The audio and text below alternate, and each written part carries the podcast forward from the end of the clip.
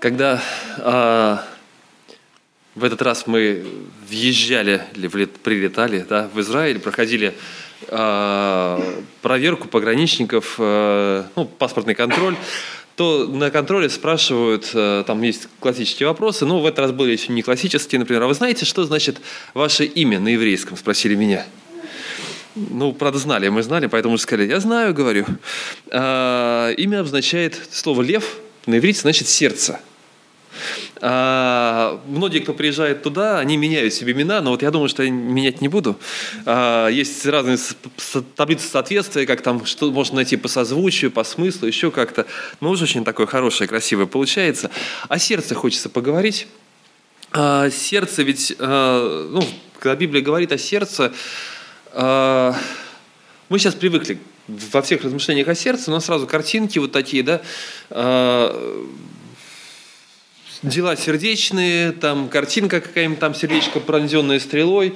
А, мы знаем, что, это не, что по-другому относились, понимали сердце еще совсем недавно. Люди пытались каким-то образом сопоставить э, одно с другим. Сейчас у нас есть нейробиологи какие-то, которые там изучают, понимают даже не просто, как там мозг отвечает за, например, за какие переживания или за какие мысли, какая часть мозга что, за что отвечает.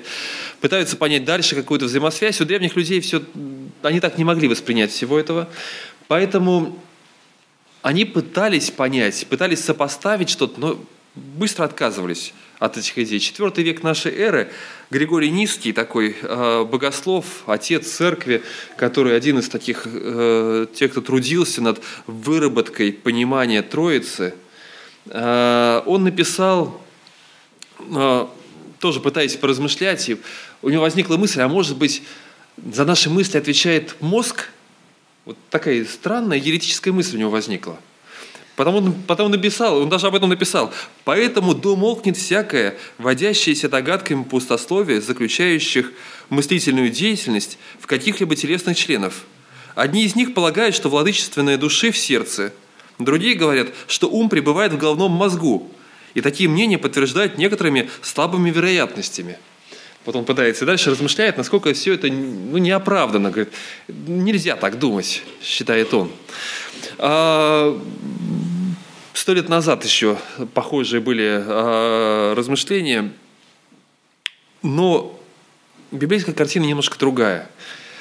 И тут не надо сильно переживать по этому поводу, да, потому что ну, задача библейская была не в том, чтобы в Библии создать такой справочник по анатомии человека, да, какой орган за что отвечает, сколько показать нечто очень важное, очень ценное, очень целостное – показать человека, э, современная наука разделяет все по частям, но гораздо важнее увидеть его как что-то очень ценное, э, над чем трудится Господь, где все очень сильно взаимосвязано.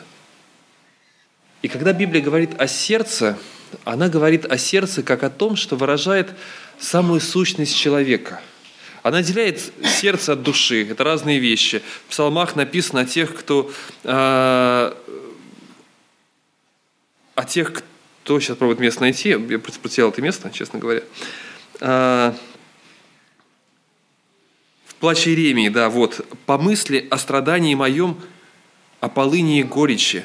Твердо помнит эта душа моя и падает во мне. Вот я отвечаю сердцу моему, и потому уповаю – а, по милости Господа мы не исчезли, ибо милосердие Его не истощилось. Такое размышление есть душа, которая падает в переживаниях, каких-то в чувствах, и есть сердце, которое задает вопросы. А я сижу и отвечаю этому сердцу. А, сложно разложить все по полочкам, да? Кто кому задает вопросы, как это... Но видно, что сердце – это что-то, что, что может задать разумный вопрос, что может о чем-то подумать, что может принимать решения – и вот о таком сердце, которое является сосредоточием всего нашего внутреннего, внутренней жизни, размышлений, мыслей, говорит Писание, и Соломон пишет своему сыну наставление «Больше всего хранимого храни сердце свое», говоря о чем-то, что находится в глубине души, говоря о том, что находится в чем-то, что в глубине нас. Он говорит, что есть что-то, что нужно хранить, что нужно охранять.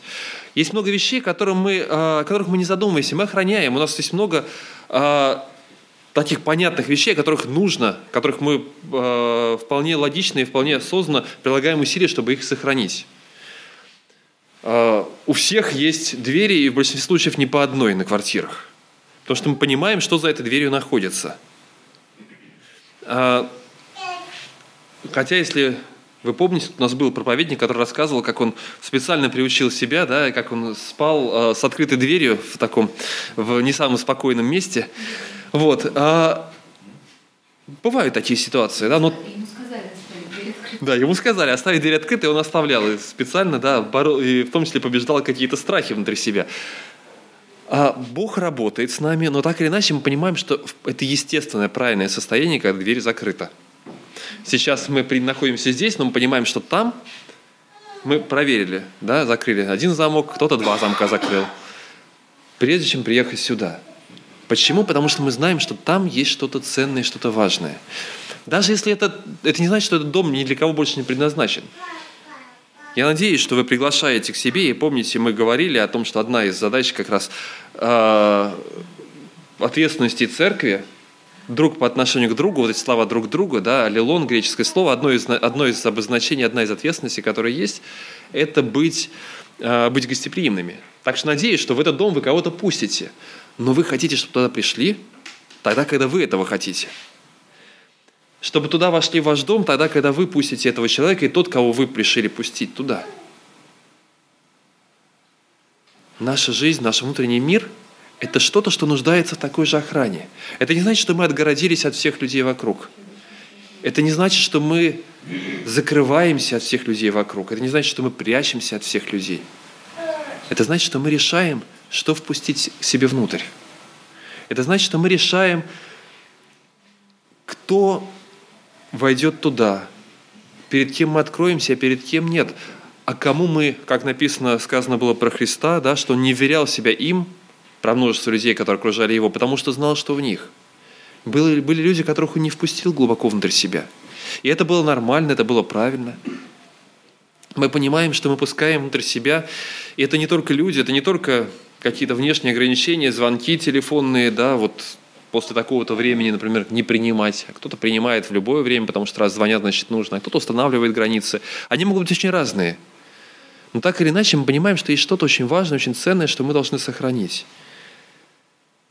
И есть в этом ценном, есть э, в том, что мы храним, это не только хранение от, э, от людей каких-то. Это попытка, это стремление сохранить это в чистоте. Давайте. Э, книга притч, 4 глава, вот то самое место, мы посмотрим. Будем еще к другим обращаться, но начнем, я думаю, с него, и оно будет основное у нас. Книга Притч 4.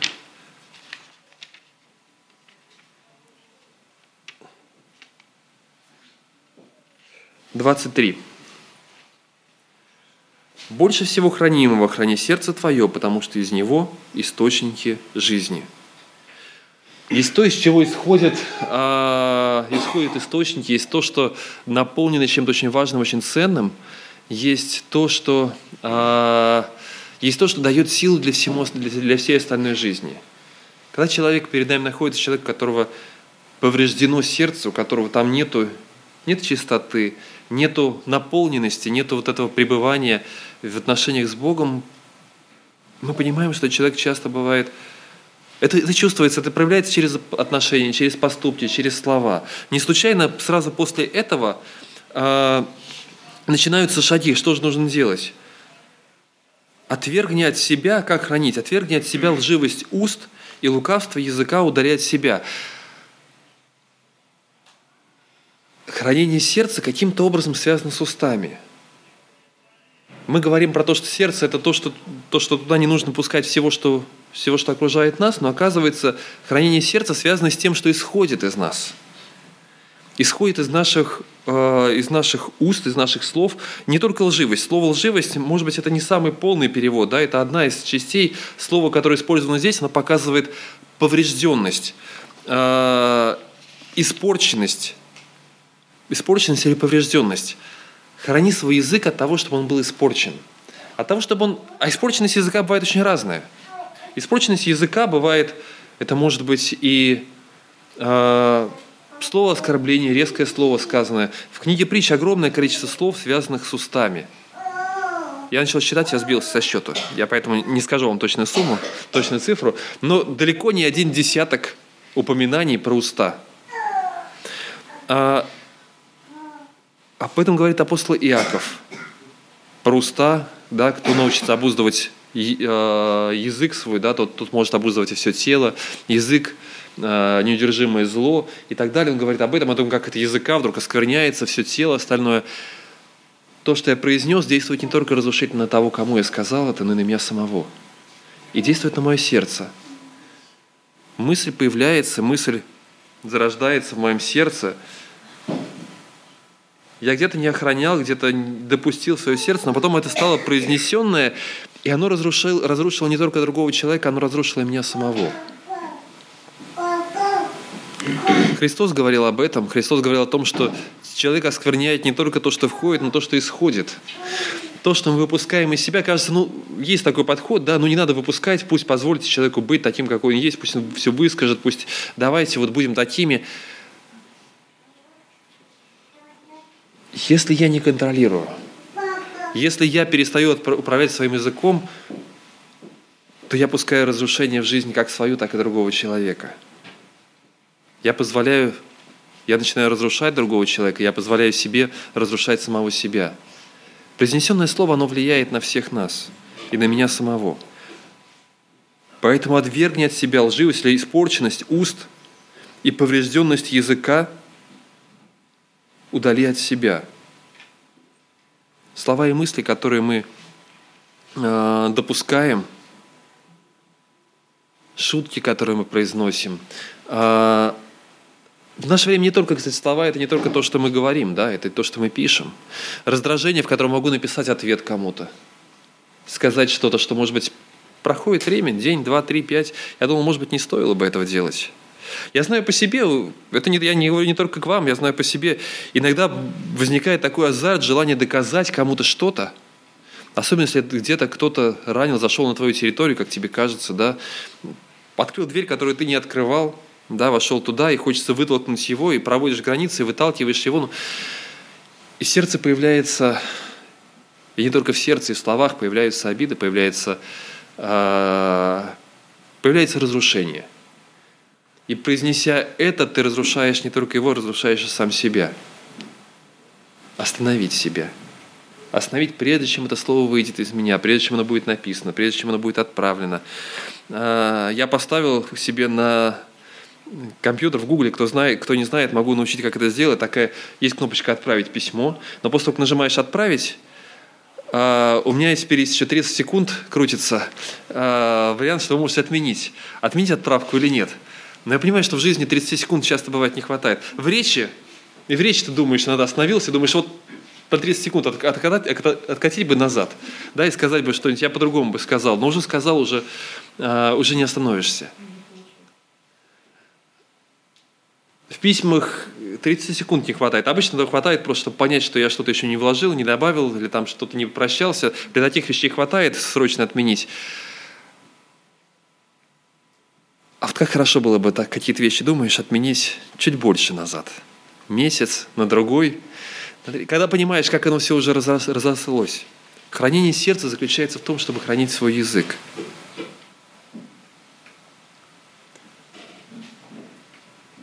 Интересно, даже Исаия, когда он увидел Бога, помните, шестая глава книги Исаия, не будем сейчас пока открывать это место, шестая глава книги Исаия, когда Исаия видит Бога, он падает перед ним, и первое, что он говорит, он не говорит, я человек, который, которого в сердце что-то нехорошее, которого, который сделал что-то нехорошее в своей жизни, он говорит, я человек с нечистыми устами. И глаза мои видели Господа Саваофа. Почему для него это настолько важно? Нечистые уста для него вот это то, что может нарушить его взаимоотношения с Богом. Хранение сердца заключается с того, начинается с того, что я храню свой язык. Но не только это. Глаза твои пусть прямо смотрят, и ресницы твои да направлены будут прямо перед собой. Глаза твои, которые должны смотреть и понимать, куда я смотрю, на что я смотрю – И это следующее предупреждение Соломона. Потому что глаза – это то, что уводит нас. Да, ты научился управлять, возможно, научился. Я не научился пока, да, до конца, по крайней мере. А, иногда даже, даже, даже не пока, а иногда кажется, что э, вроде как какой-то шаг назад делаешь в своей жизни. Вроде раньше мог, а теперь вот вдруг не можешь себя сдержать там, где сдерживал раньше. Разные бывают ситуации. Но предположим, мы научились управлять языком. Но Соломон не остановился говорит, знаете, а, а посмотри, куда смотрят твои глаза – что ты видишь перед собой? Для нас это сейчас особенно актуально, потому что огромное количество информации, которое входит в нас. Огромное количество информации, которую мы поглощаем, которую мы видим, просто проходя по улице, смотря по сторонам. Да, мы разделяем на... Есть что-то, от чего нужно отвернуться, вот это вот не положено смотреть, как э, Иов писал, да, завет с глазами моими, чтобы не помышлять о девице. Он говорит, да, я запретил своим глазам. Если вы посмотрите, э, кто-то еще очень буквально воспринимает эти слова. И если окажетесь в ортодоксальных районах в Израиле, э, девушки, не удивляйтесь, да, что когда мимо вас проходит э, вот такой в черном сюртуке в большой шляпе, он опускает глаза в пол идет мимо вас, и поля для его шляпе, они не случайны, просто чтобы случайно не посмотреть. Вот часть, часть завета, который он положил для себя, и это может казаться смешным, но это то, что окружает нас. Какие-то вещи, которые попадают нам на глаза, когда я включаю компьютер. Нет ничего страшного сказать, да, я слаб, и поэтому я поставил себе блокиратор лишней рекламы, чего-то еще. Не все убирает, да, и это не, не избавит от всех проблем. Но сделать чуть меньше напряжения вот этой борьбы. В метро, где-то еще, где мы идем. На что мы смотрим, с чем мы думаем. Фильмы, которые мы смотрим, не обязательно мы говорим про постельные сцены или про что-то из этой области. Просто сам образ, те образы, которые нам которые, которые нам предлагаются в этом мире. Что является ценностью? Какие взаимоотношения между людьми являются ценностью? Ценностью является то, когда тебе хорошо. Часто ли мы анализируем фильмы не просто по поводу того, да, вот рейтинг 16, там 18 плюс 21 плюс мы распределяем по поводу того, какие там сцены насилия, сцены сексуальные, какие еще есть я понимаю, что есть гораздо больше э, критериев, которые, которых просто никто их не вписывает. Да? Какие ценности предлагает тот или другой фильм. О чем он говорит. Кто главный герой, да, вот чего он добился, каким образом он этого добился. Анализируем мы так или нет. Вот тут никто критериев по возрасту не ставит. А может быть, это гораздо больше влияет на нас? Те книги, которые мы читаем, истории, которые мы слушаем, те фильмы, которые мы те истории, которые мы слышим от других людей, да, вот этот образ успешного человека, который нам показан. Кто такой успешный человек? Вот, посмотри, он добился всего. Вот он сделал вот то, вот то, вот то. Вот сейчас он находится здесь наверху. И вот такие люди, на самом деле, успешны, они их показывают нам. И наши глаза видят их. И это входит в наше сердце. И это становится критерием. Критерием того, кто такой успешный человек. Это влияет на наше сердце. Вот это вот понимание успеха. И когда потом я прихожу к себе домой и понимаю, что здесь все не так просто, может быть, я вложился в свою семью, может быть, я сделал что-то что другое, что не похоже на этих людей, на то, что в этом фильме показано. Это другая ценность, да, я не, я не устроился на суперработу. В конце большинства фильмов там человек, у которого там была проблема, вот он получает наконец ту работу, о которой мечтал, заработок, там еще что-то. Я не получил всего этого. Я просто пришел домой, я не стал каким-то суперчеловеком. Но вот у меня есть семья, вот у меня есть жена, вот у меня есть дети. Я чувствую удовлетворение от этого. Чувствую удовлетворение от того, что я вложился, я сделал, я послужил этим людям. А может быть, даже здесь не все хорошо, и здесь есть проблемы, но я знаю, что я сделал. Я сделал максимум, я послужил этим людям.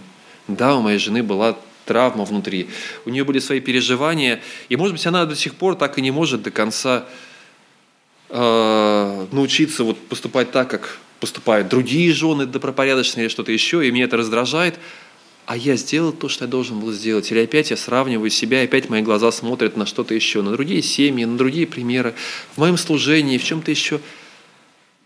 Я получаю удовлетворение от того, что я сделал, а не от того, что я пришел и увидел.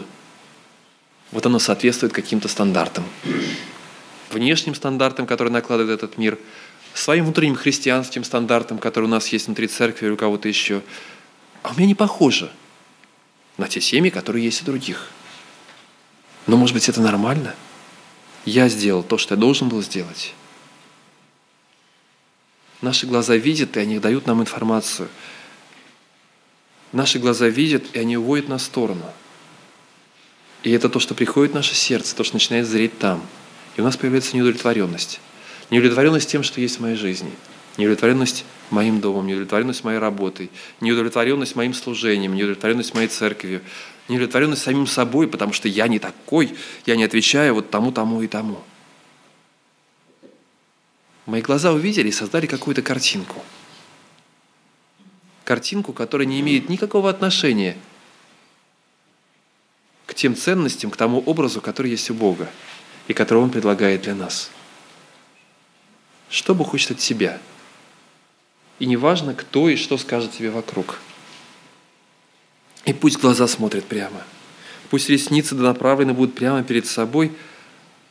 Обдумай стезю для ноги твоей – и все пути твои да будут тверды. Не уклоняйся ни направо, ни налево, удали ногу твою от зла. Есть решение, которое принимает человек. Идти вот таким путем. Идти путем э, принятых решений. Посвящение себя тем решениям, которые я принимаю. Большинство вот этих вот уползающих таких вот, э, или вползающих в сердце соблазнов, искушений, которые потом вырастают, превращаются э, и разрушают, превращаются во что-то большое, в какое-то твердое дерево, которое уже не выкорчевалось, разрушают, когда выливаются из наших уст и разрушают и нас тоже. Большинство этих вещей – они вползают в нас не через принятые решения. Никто не спрашивает и не, никто не говорит, я решил быть как вот, ну, может, кто-то принимает такие решения, я решил быть как герой этого фильма, да, я считаю, что такие, такие ценности, они важны, да, я считаю, что вот такой-то уровень нам нужен, вот это, в большинстве случаев, это вещи, которые вползают в нас постепенно. Решения, которые мы принимаем, это хорошие. Большинство решений, которые мы принимали, это замечательные решения. Я хочу следовать за Богом в чистоте сердца. Да, обещание Богу доброй совести. Я принял это решение. Я готов идти этим путем. Это замечательное решение. Я посвятил себя своей семье. Я сказал «да» в, болезни, э, в богатстве, бедности, здравии болезни. Я знаю, что я сделал еще какие-то решения в своей жизни. Я пообещал кому-то из людей. Я принял это решение пред Богом. Это важные вещи. В большинстве случаев мы обещаем хорошие вещи. Но в сердце приходит другое. В сердце вползают другие вещи – другие мысли, другие образы, другие картины. И поэтому для Соломона Соломон дает четкое указание. Обдумай, стези для ноги твоей, все пути твои да будут тверды. Не уклоняйся ни направо, ни налево, удали ногу твою от зла. Прими решение и иди в соответствии с тем решением, которое ты принял. Пусть оно будет твоим решением. Обновляй те решения, которые есть, и смотри, что мешает, что уводит тебя в сторону –